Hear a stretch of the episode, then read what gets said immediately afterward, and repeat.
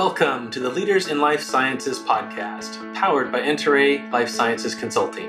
In this podcast, you'll hear from leaders in the life sciences industry, how they grew into their current roles, the lessons they learned along the way, and advice for those aspiring to follow in their footsteps. I am the host. My name is Mike Verletic, and I'm the CEO of Enterey Life Sciences Consulting. At Enterey, we help leaders orchestrate the positive change they want to see in their organization. Are you ready to be recognized for your leadership success? Take a listen. All right, so welcome everyone. Glad to have you here at, on the Leaders for Life Sciences podcast, powered by Enterey Life Sciences Consulting. My name is Mike Verletic. I'm the host, and I'd like to welcome Courtney Boudreau, our co-host. Welcome, Courtney. Thank you. Thanks for having me. Hello, everyone. How are things going today, Courtney? Pretty good. Have you heard of pickleball? It's like picking up across Southern California. I have heard of pickleball. It, actually first heard about it though when I was in St. Louis. Oh, okay. You know, it's interesting. I do. I know it's very popular here too. Are you a p- pickleball player? Uh, not yet. So I purchased a package of classes through the Seal Beach Community Center that I will be starting at the end of January 2022. So, and I was inspired by Genevieve. She's taking pickleball classes. For our listeners out there, Genevieve is one of our fantastic consultants here at Enterey, and she's wonderful to work with and inspired me to take pickleball classes as well. So, that's awesome. Yeah, come the new year, I will be reaching out and exploring different things that I haven't before. So, well, pickleball is kind of like a mix between tennis and ping pong, right? It's like a yeah. one in between. yeah, it's like bat. It's like a badminton net or something with a on a tennis court. I don't know. Yeah. Looks fun though. So. Yeah. Well, hey, the Seal Beach Community Center. I think that's right where I grew up, if I'm not mistaken. Yeah, I think it is too. Very close to my my home, my the home I grew up in. So yeah, where my dad still lives. So fun times. We used to drive ride our bikes by there, and it used to be tennis courts, and we would we would be able to uh, ride by and always find tennis balls like launched over the fence, and so that was my source of uh, new tennis balls. So that's awesome. yeah. So funny. And they're always really nice because the tennis courts they always had good tennis balls, right? So it's fun to play there. Did you uh, ever want to go sell them back? I know. Run a little side racket. We were pretty good at uh, playing, you know, playing with them and then eventually losing them ourselves. So that's fair. The we went. Circle of life. Yeah, exactly. Well, hey, uh, when we're recording this, it's uh, almost uh, the holiday time here. So my days have been kind of busy leading up to the holidays. Always seems very, very busy this time of year. Scoping out for some presents and stuff for the family. Excited. I haven't done a lot of shopping. I try to do a little mix of online and in person. Yeah. It's nice to have online as an option, you know, especially with COVID picking back up again and, you know, the uncertainty with all of that. You're in Indiana recently, right? I was, yes. How was that? It was great.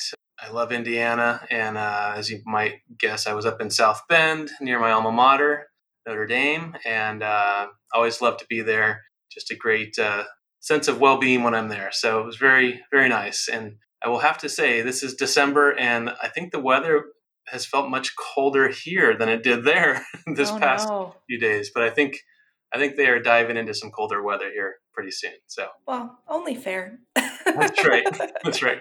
I'm pretty sure we're going to win the weather battle, but in the long run, but maybe the short term, there's a few few days where we might lose out. So, yeah, very fun. Well, cool. Well, we are excited to get started with our podcast interview today. And today we have a very special guest. Sam Howard is with us. All right, well, let's just jump into our discussion with Sam. Uh, Sam Howard is currently the Senior Program Manager at Dendreon Seal Beach Manufacturing Facility, and he has a comprehensive background in leadership, supply chain management, and project management. Prior to entering the business world, Sam spent over 28 years serving our country in the United States Marine Corps. Thank you, Sam. He retired as a lieutenant colonel uh, during his time in the Marines, Sam held multiple logistics roles where he focused on operationalizing logistics in support of theater security operations. He also performed a critical role back here at home in the recruitment of new Marines, where he led operations in support of the successful transition of more than 33,000 recruits in their transition from civilian to a basically trained Marine. Talk about a recruiting effort, Sam. That's pretty darn pretty darn impressive. After his retirement from the Marine Corps, Sam joined Enterey Life Sciences Consulting, which is a company we know a little bit about. And he did that to pursue his interest in the life sciences industry. Uh, this interest was originally developed as Sam earned his degree in biology from the University of North Carolina at Greensboro. After serving as a manager at Enterey for nearly three years, Sam has taken a role at Dendreon, a company founded on the belief that immunotherapy made from a patient's own cells will transform cancer treatment. Sam is supporting Dendreon's efforts to expand their contract manufacturing capability in the fast growing personalized medicine space. So, without further ado, I'd like to welcome Sam to the podcast. Welcome, Sam. We're looking forward to talking to you. Well, thank you, Mike and, and Courtney. And it was quite an introduction. I, I'm not sure I'm worthy of all of those nice accolades, but I would like to say in all of those efforts, I was never alone. It was always a team effort and that has allowed me to achieve and basically enjoy a lot of successes I've had throughout my career and life. So, thank you. You're welcome. Well, it's great to have you, and, and certainly uh, knowing you from your work here at Enterey, we we uh, acknowledge and uh, recognize those accomplishments there. So. Uh, let's jump right in. I, uh, my first question, I think, is maybe one that a lot of people wonder about, and it's you know coming out of school as a biology major, how did you decide to embark on a military career as opposed to something like med school or some other scientific career that maybe some of your peer students were focused on? You know, Mike, that's a that's a great question. One I've had to answer on numerous occasions. Yes, absolutely. Because, you know, people have asked, wait a minute, you were a Marine and now you're in life sciences. How and why? And and I guess to kind of fill in, I guess, some of the story, you have to go back to, you know, my basic understanding as a sophomore and a junior in, in college. You know, I'm going through taking classes, attending labs. And along the way, I think I mustered up the courage to ask one of my, you know, one of my counselors, you know, what am I going to do with this degree? And they kind of laid out a couple of options. One was to obviously, you know, work in the lab. I'm like, eh, okay, kind of by yourself, seems very repetitive. I, I don't know if that's something that's going to appeal to me. And the other one was pharmaceutical sales. And I'm like, yikes, no way. I am not cut out to be a salesperson. What do I even know about talking to people about, you know, different activities?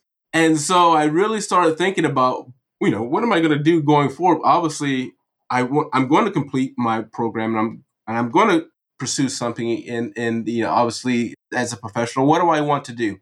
And along that time, the Marine Corps came up and gave me some options. And they, one of them was, hey, why don't you get your degree and come and actually lead Marines? And I said, hmm, that's wow, that's that's interesting. And they talked to me about being a platoon commander and what it actually means to serve your country. And you know, the opportunities you have to travel and to grow as a professional. And I was like, that sounds very appealing. I, I think I would like to see if I could if I'm up to the challenge of actually leading Marines in a very dynamic and obviously in, in some cases kinetic environment. And so I chose to do that, fully thinking that I was going to go do it for four years and come right back. And uh, somehow four years kind of moved on. And next thing you know, it was a career. I was enjoying it. And I decided to continue to go until I couldn't go anymore. And, uh, and so after that, wrapping that up, I came back and said, well, now what do I want to do? And I remember what I liked about the challenges of the Marine Corps, which was, you know, can you lead people? Yes, I love leading people. Can you work and solve complex problems? Yes, I can do that. I love doing that. And can I make a, a difference?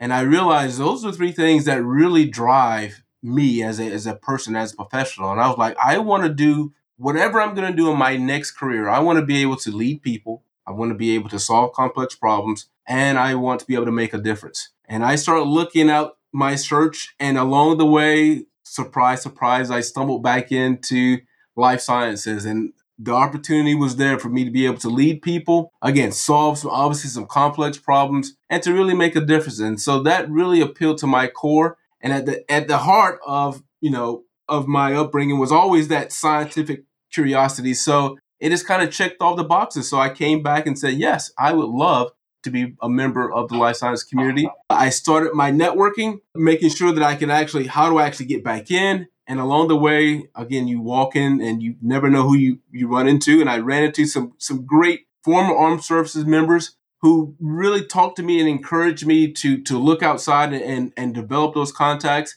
And then all of a sudden, one day I ran into this person called Ryan Coughlin. And I'm like, wait a minute, Ryan Coughlin, he's a Marine and he works at this company called Enterey. Hey, Ryan, I'm a Marine. I want to get in life sciences. Let's talk about Enterey.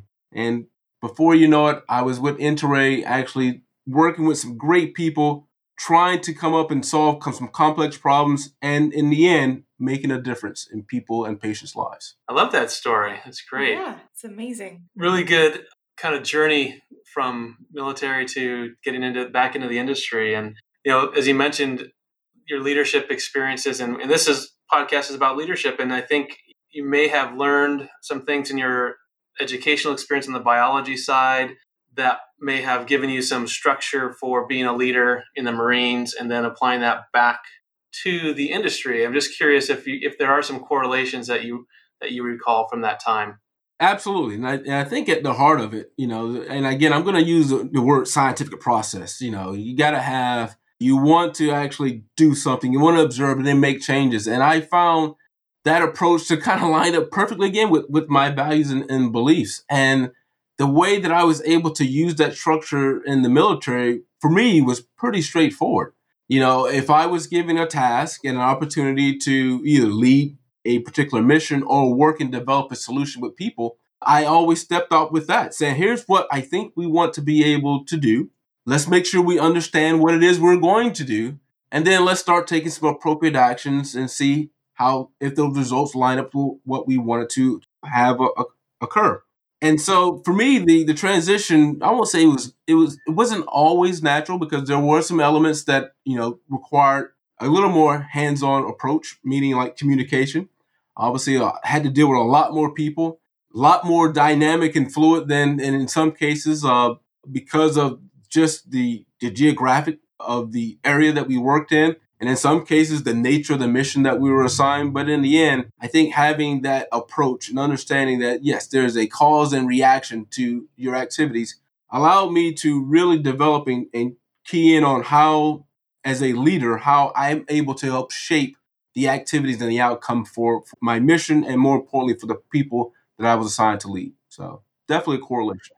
Yeah it seems that, you know, leadership is innate with you, and that's kind of what drew you to the Marines was the leadership aspect. So, my question for you would be Do you think all leaders are born and innately made, or do you think leaders leadership can be kind of fostered and developed within people?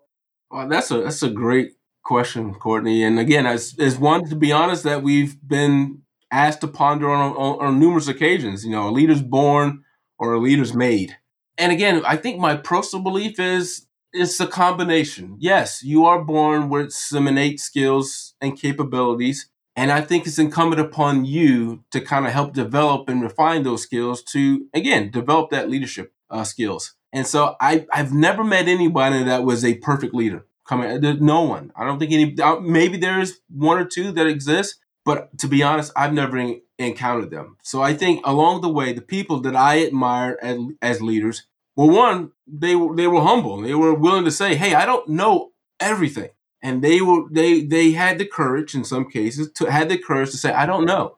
And they definitely looked and and and sought out opportunities to help develop and refine those skills. And when they noticed that there was a gap in either their ability to execute or maybe a gap in their knowledge, they didn't let that hinder them. They decided to take action. And to me, that's the very definition of a leader. It's not knowing the answer, but being willing and able to actually come up with a solution to the to solve it. That's the difference as a leader. So. Yeah, that's amazing. So I, I know that a lot of these life science companies really rely on their management teams to to help drive drive their employees and drive their personnel towards their end goal, which oftentimes is getting medicine or to patients. What do you think is the difference between somebody who's just a manager and somebody who is a leader to to drive drive folks towards that goal? You know, that's a great question. And again, I, it's something that I've been able to actually walk through with members of my project team. And on occasion, I actually talk to our senior leadership about uh, as members of the steering committee. And it's never a really straightforward and simple answer, but the way I kind of couch it is, you know, leaders actually come up with visions. They they have a vision. They don't know the answer, but they have a vision. And I think managers often devolve into giving out tasks and, and managing a list. And so in the Marine Corps, you know, we we despise the word leader. You know, I mean, excuse me, we despise the word manager. If you said you were a manager, you were you're persona non grata. So we would often say, hey, you manage things, but you lead people. And I think in the end, that concept has a ring of truth to it. So yes, as a manager, I've seen them devolve into here's a series of actions and steps and tasks that need to be accomplished. And as a leader, yes, those not saying those things are important, but in the end, they're more worried about, hey, is this vision going to be able to succeed and thrive? Do I have the right people in place to to to make that happen? And then they come up and create opportunities for those people to actually and basically satisfy, or more importantly, accomplish that vision. And so to me, that's the difference between being a manager and a leader. That's great. I, I really uh, love the distinction you made there.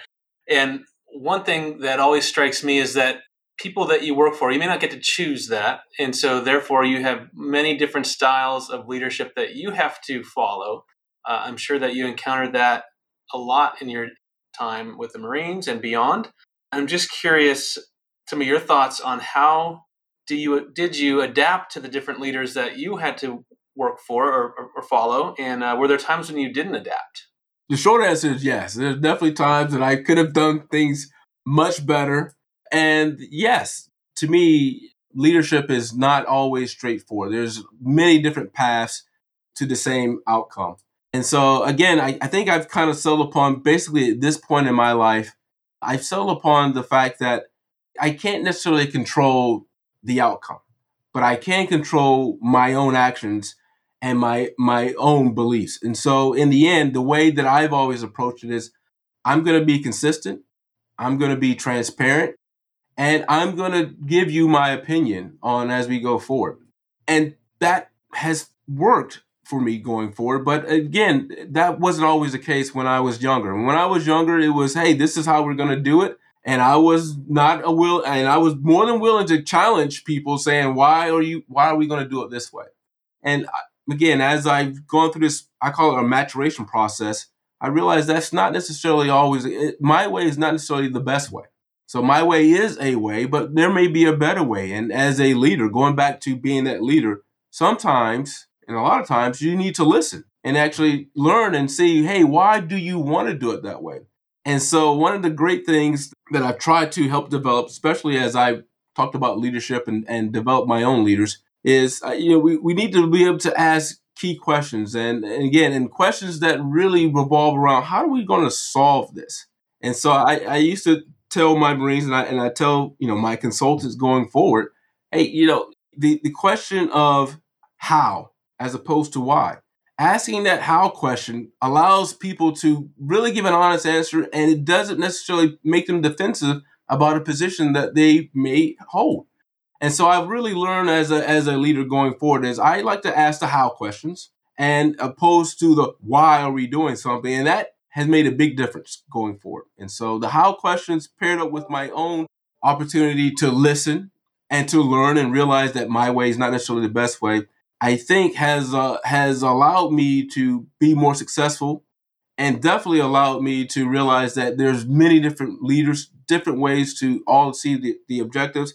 And just because I don't necessarily subscribe to that to that approach doesn't mean it's wrong. Yeah, I think that's critical, you know, and what you mentioned in knowing that it doesn't have to be your way, it just has to be the way that gets the team there and maintaining that state of open mindedness as a leader, I think is incredibly admirable and is most certainly somebody that I would want to work for. So thank you, Sam. I was just going to ask you, Sam. So it's always great to learn from others too. And I imagine you learn from others along the way. Is there anybody in particular that you recall that had a particular influence on your development as a leader or as a person, however you'd like to approach that? I think as a person, you know, I, I think we can all at least for me, I can always go back to looking at, you know, who were influential role models in my life. And I'm going to start with obviously my dad. Just my dad was a was or is a retired Marine, so clearly that had a big bearing in what I wanted to do going forward because I saw him live out his his values and live and and display his integrity going forward. And I that's something that I always admired. And I And I admired it because, you know, no matter what the situation was, he always had a sense of what was right and what was wrong. And he was not, you know, and he was willing and had the courage to actually speak up for what he thought was right, even though it may not necessarily be popular, even though he may have been the minority in, in the group. But you always knew where my dad stood, and when I saw that going going forward, I wanted to to emulate that. I'm like, I want to be that person. And so as I went throughout my career, there's a lot of people that I could probably bring up as some great examples. And uh, I mean, and a lot of them, to be honest, were, were enlisted members. You know, I'm supposed to be, as an officer, you know, you're often thought of it as the leader. You're the guy who's actually making the decisions and actually driving the organization. And to be honest, there was a lot of opportunity. There was a lot of times when that was not not even close to being the case. There was some of my my, my senior enlisted advisors, and I remember one in particular who, uh, when I just took over as a newly company commander, I was really excited, was able to actually you know, drive and actually take charge and be held responsible.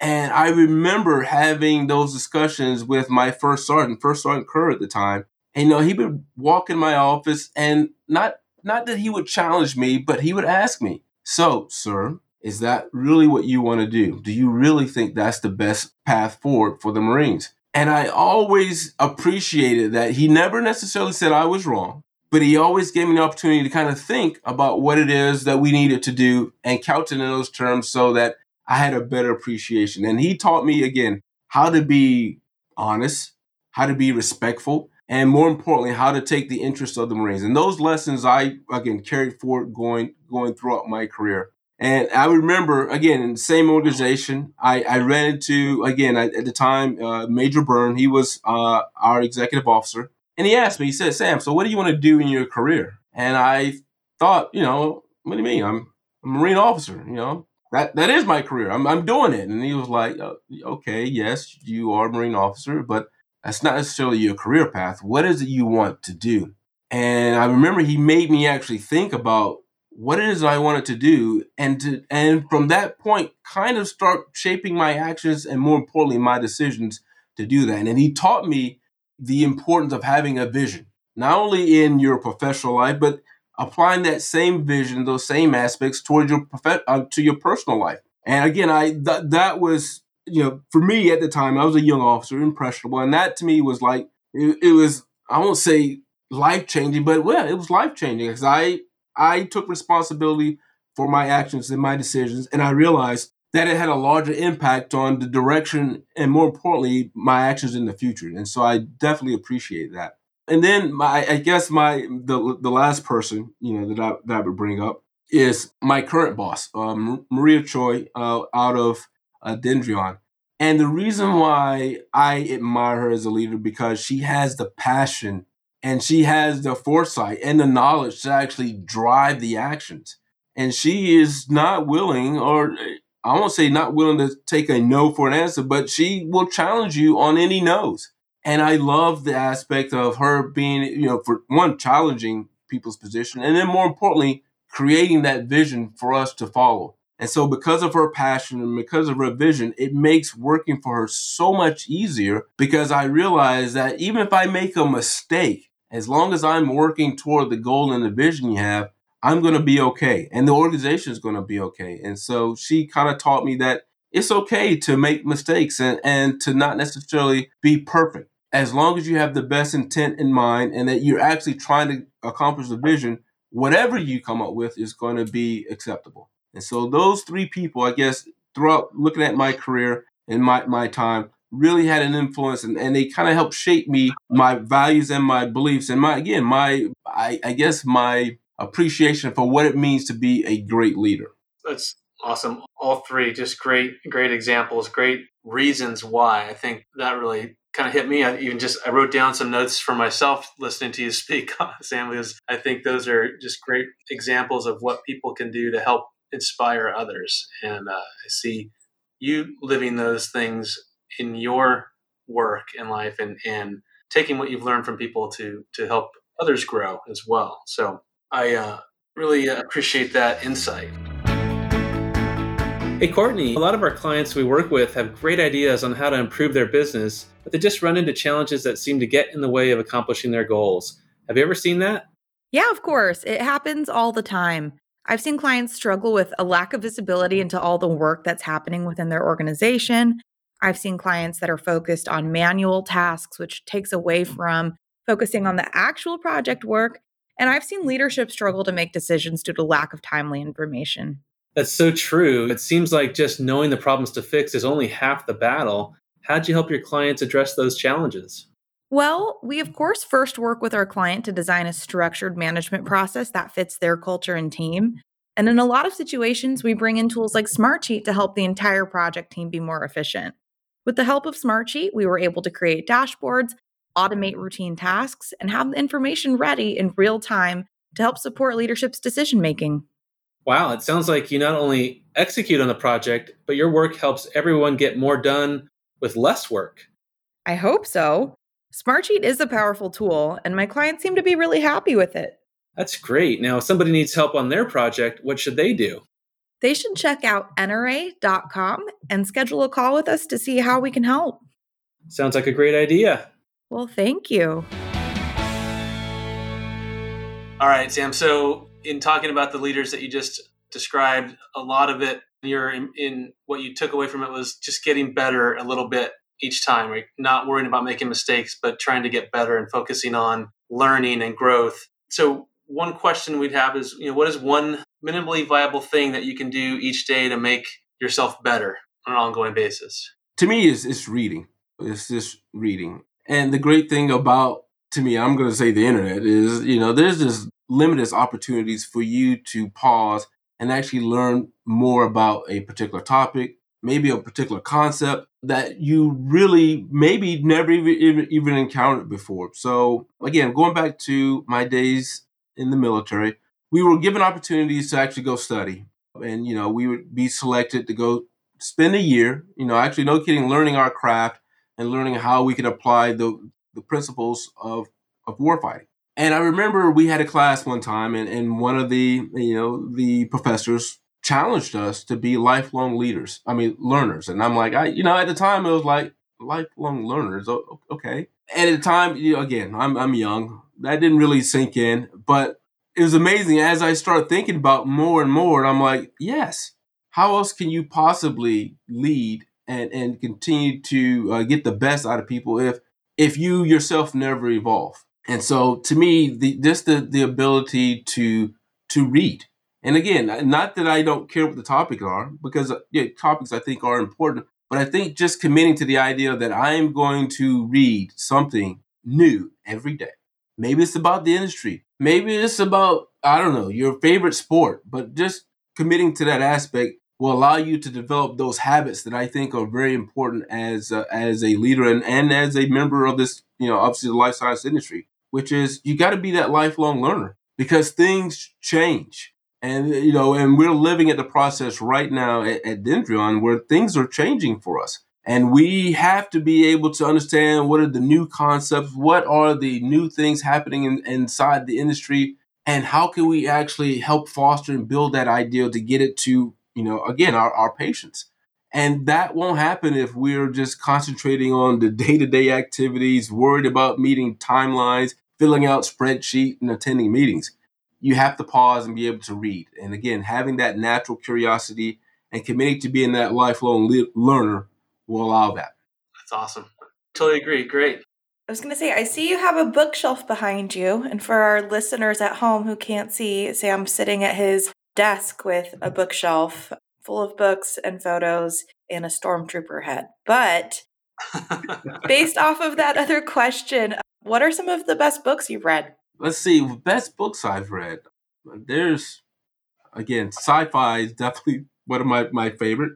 Dune is a great series, so I'll, uh, you know I got to go back to Dune. I, I, love the Dune series. I I think I've tried to reread each of uh, each book probably multiple times. I, I love that as a both a genre genre and both as just topics. I mean, just the concepts of, of trying to understand the underlying themes, you know, of religion, for example, in, in Dune.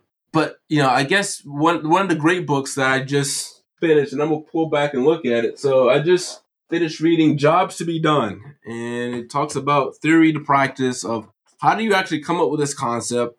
How do you actually understand what needs to occur? And, and, and then more importantly, how do you actually get it done? And it kind of comes up with, and again, in the author's words, how to actually put some things in practice from ideal into execution. And so I, I've actually used part of this book in my discussions with some of my steering committee and again members of the project team just to make sure they understand the concept because I again I'm a big believer in if you understand the concept then the actions and the tasks again you I don't need to direct all of that stuff because you'll use your own initiative and your own abilities to come up with a solution that to be honest is probably 10 times better than I could ever think of. All I need to do is get you to understand the concept. And so books that allow me to understand the concepts and actually understand how to put those in practice, that's really what I kind of cater toward. And I just finished another book on looking for team. Yeah, I love this book, Team Genius. It is funny because one of the notions of what is, you know, what does it take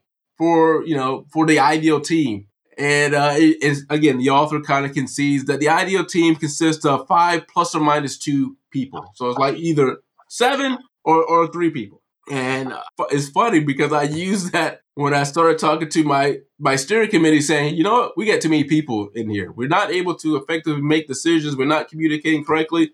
And I referred them back to that book, said, you know, scientifically speaking, again, going back to my, my data background, scientifically speaking, the ideal team consists of this. And that argument allowed me to actually kind of facilitate a restructuring of our project team so we can make better decisions. And so, again, I like to combine all those different actions, but in the end, using books to understand concept and ideas to me is critically important. And that's a marker of a true professional. I mean, can you imagine your doctor not reading and keeping up with what's going on?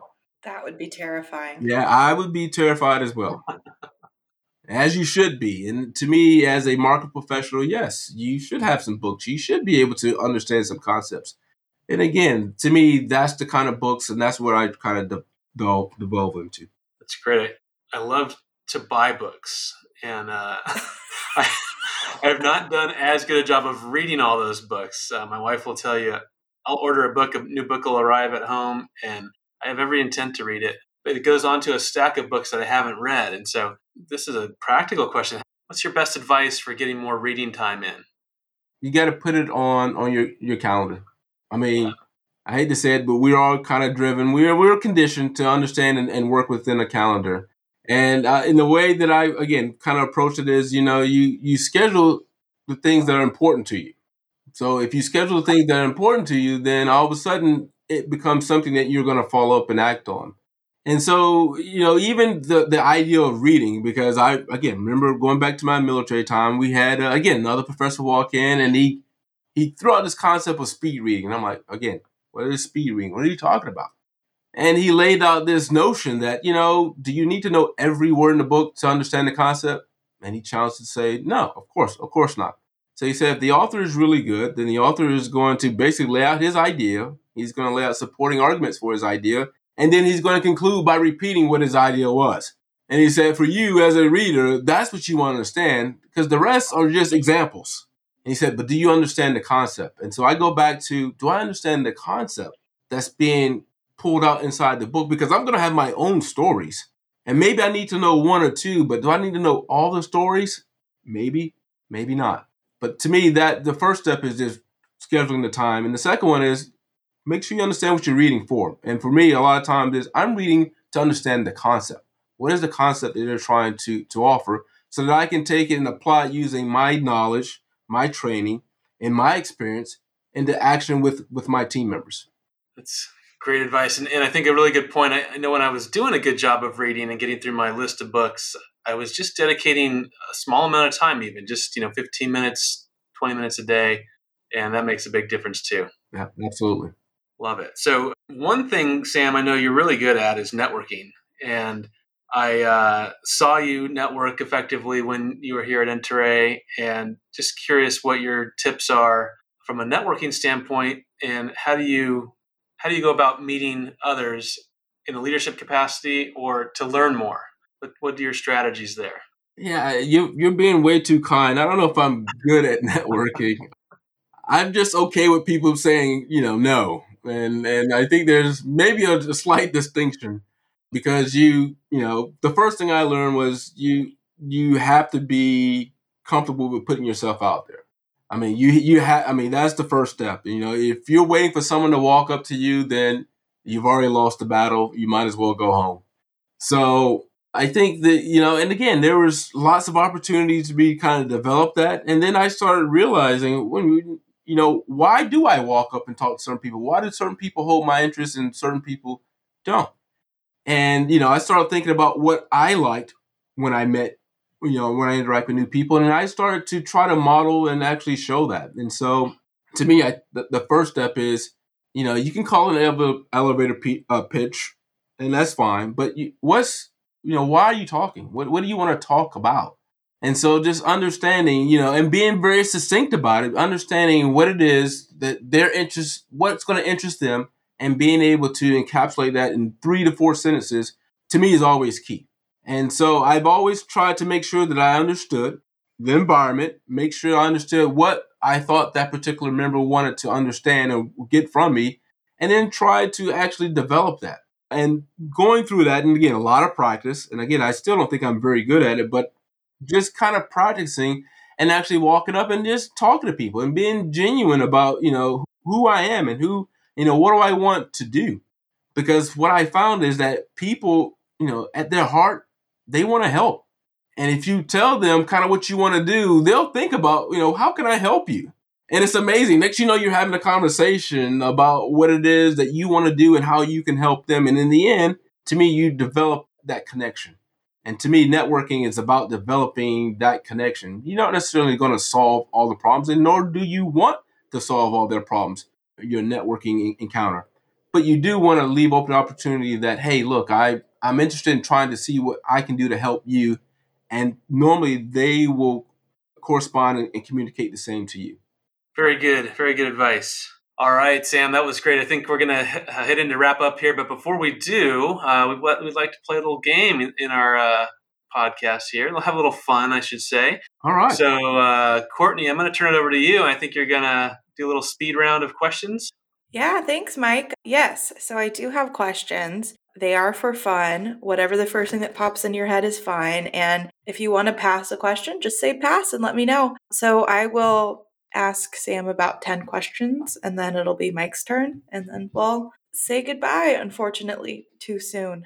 So, Sam, you're up first. Are you ready? I am ready. Okay. I'm leaning forward in my seat. Okay.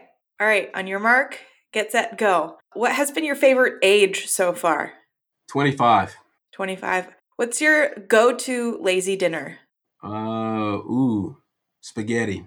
What is your favorite thing to do in the summertime? Play basketball. What is one of your nicknames? Whew. Yeah, we may need to pass on that one. Come back to that. what movie do you enjoy quoting the most? Star Wars. If you could be transformed into one animal, which one would you choose? Ooh, one animal. Yeah. Mm.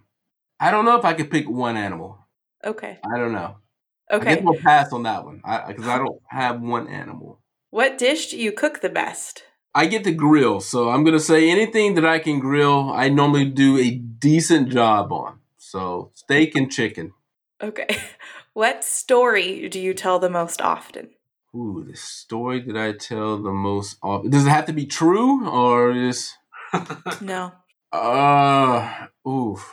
story I tell the most often. I probably tell this is definitely for my children. I, I, I tell my children the story about the three rules because there was three rules that we had that I'd given them as they've grown up, and so we always review and we go back to that story about the what are the three rules that I abide by. So very cool. And what is your hidden talent? Ooh, man, hidden talent that I could be extremely quiet. I don't know. I I don't know if I have a hidden talent. That would imply that I have some talent. So I don't know. You do have talent. I would say that being quiet is a talent of yours because it's normally like not good when you're super quiet and it's and it's scary but effective. well, well, yes, thank you. But then, yes, I'm going to stick that with being quiet because, as you know, I definitely get opinions on everything, and uh, And if if I think there's an opening, normally I'm I'm willing to share. So I do practice and try to be quiet. Very cool. Well, thank you, Sam. That wraps up your turn. But Mike Furletic, I'm looking at you next. All right. So, are you ready? I am ready. I just have to say, you know, based on your Star Wars answer, and that explains the stormtrooper there, Sam.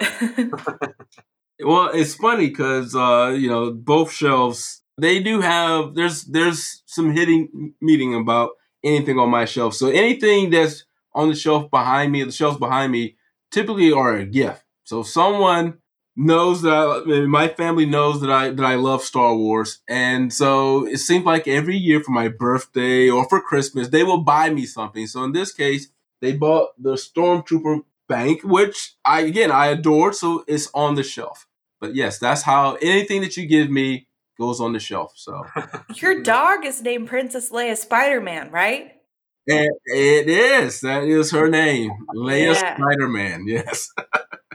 For our listeners out there, Sam used to be my direct manager when he was here at Enterey, so that's how I know all about the the Star Wars jokes and the dog's name. So awesome.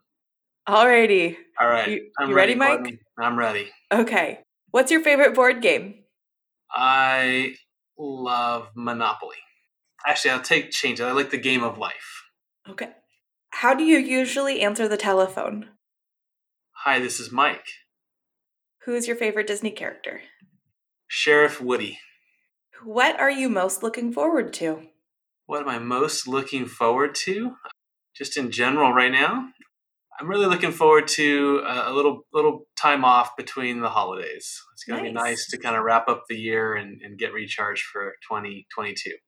Very cool. What never fails to make you laugh? Hmm our dog had her teeth removed, one of our dogs, and that in itself is not funny, but the poor thing can no longer keep her tongue like in her mouth, so it sticks out to the side. and no matter how often you see it, it makes you chuckle every time. That's so funny. If you were to write a book, what would it be about? Uh, if I were to write a book, what would be it, what would it be about? It would be about it would be about somebody that is accomplishes great things but is is different from the rest of the pack so to speak. So someone that maybe is not meant to be in a certain arena but they thrive in that space. Nice. If you had to change your first name what would you change it to? Oh wow. Don't ask me why but uh, maybe it's because it's my son's name but i would say john Okay. My son's name is John, but he doesn't go by John. He goes by Jack. So see, I could take, I could still take John, and would not affect his name. Nice. What is your favorite type of weather? Oh, I, I, I like it a bit, a bit cold, but and I like bouts of snow, but I like to visit the snow, and then I would like to come back to you know, nice temperate 70, 70 between seventy five and eighty five. Um, what is your favorite store? My favorite store. I will say my favorite store is Costco, and it's precisely why I no longer have a Costco membership. Understandable. I could not go in there without spending a lot of money. So fair. Every and then time. last question: What would your spy code name be? My spy code name? You know, interesting. Well, my spy code name should be something that you wouldn't be able to identify me with, but uh, can't think of what that would be. So it wouldn't be Mike Furletic. No, it wouldn't be Mike Furletic. But uh, in high school, they called me Mr. Furley because uh, Furletic Furley. So okay. you might have to go way back to a show called Three's Company. I'm sure Sam knows it. Courtney, I'm not sure if you've seen that show, but yeah, Don Knotts. Yes. Yep, that's right. well, awesome. So that wraps up our our speed question game. That was fun. Thank you both for playing along. It was fun to to learn about um, your thoughts and the answers to some of them. So yeah, great you. job. Thanks for putting it together, Courtney. Of course, no problem. And Sam, I have to tell you, I know uh, it's middle of the afternoon here, but tonight at Honda Center, the Ducks are hosting Star Wars night. If you're a hockey fan, oh, you might need to head north Oh well, I'm a, like I said, I am a sucker for anything and everything Star Wars. So I, I, I will definitely look into that. So, and attending a hockey game is definitely on my short list of things to do. You know, we didn't get a chance to do that, and some other places that we've lived. So it'd be it'd be really cool, really cool to kind of see the different sports. So I'm looking forward to that. Yeah. Nice. In the spirit of leadership and asking clarifying questions, what is Star Wars? I'm not even sure I know how to answer, but uh... I wish everybody uh, could see Sam's face. he just dropped and he got real quiet. yeah, that's uh, that's that's grounds for having you removed from the building. like, what is Star Wars? Yeah, so I'm, I'm not even a huge everybody. Yeah, that's great. That's so funny. All right. Well, awesome. We are going to wrap up this episode of the Leaders in Life Sciences podcast. Thank you, Sam Howard, for joining us. We wish you nothing but the best, and thank you again for your 28 years of service to our country. Always admire that. And once a Marine, always a Marine, right? So thank you for your ongoing commitment to, to our, our country and serving all of us in the time that you did. We appreciate it. Thank you, Courtney wonderful show once again. Thank you, Mike. And uh, looking forward to uh, the next one. Absolutely. See you next time. And I just want to say thank you again to Mike and Courtney, and, and particularly to Mike in particular. I think Mike, we we've talked about this, uh, but I want to again just reaffirm publicly. You know, thank you for your support and your patience, and and to be honest, taking a risk on that Marine who served 28 years to come in and actually help service and support your, your clients. It meant a lot to me. And obviously, a lot of my success, especially at Dendreon, can be directly mapped back to the things that I've learned and the opportunities that I was giving at, at Enterey. So it was, you know, it's great. Uh, is always near and dear to my heart, and it's always great to see your growth and your presence uh, continue to, to expand in Southern California. So all the best, and thank you for allowing me to participate uh, on the podcast. Awesome. Thanks for being here. Appreciate those kind words, Sam, and, and, and appreciate having you here. And uh, we'll look forward to uh, look forward to many more, many more discussions. All right. All right, let's wrap this up. If you like this podcast, please don't forget to subscribe. That really helps us out. And also, leave us a five star rating. That's a big help too. If you'd like, please feel free to share your thoughts in the comments as well. Thank you for listening and hope to see you next time on the Leaders in Life Sciences podcast, powered by Enterey Life Sciences Consulting, where people drive results. Take care.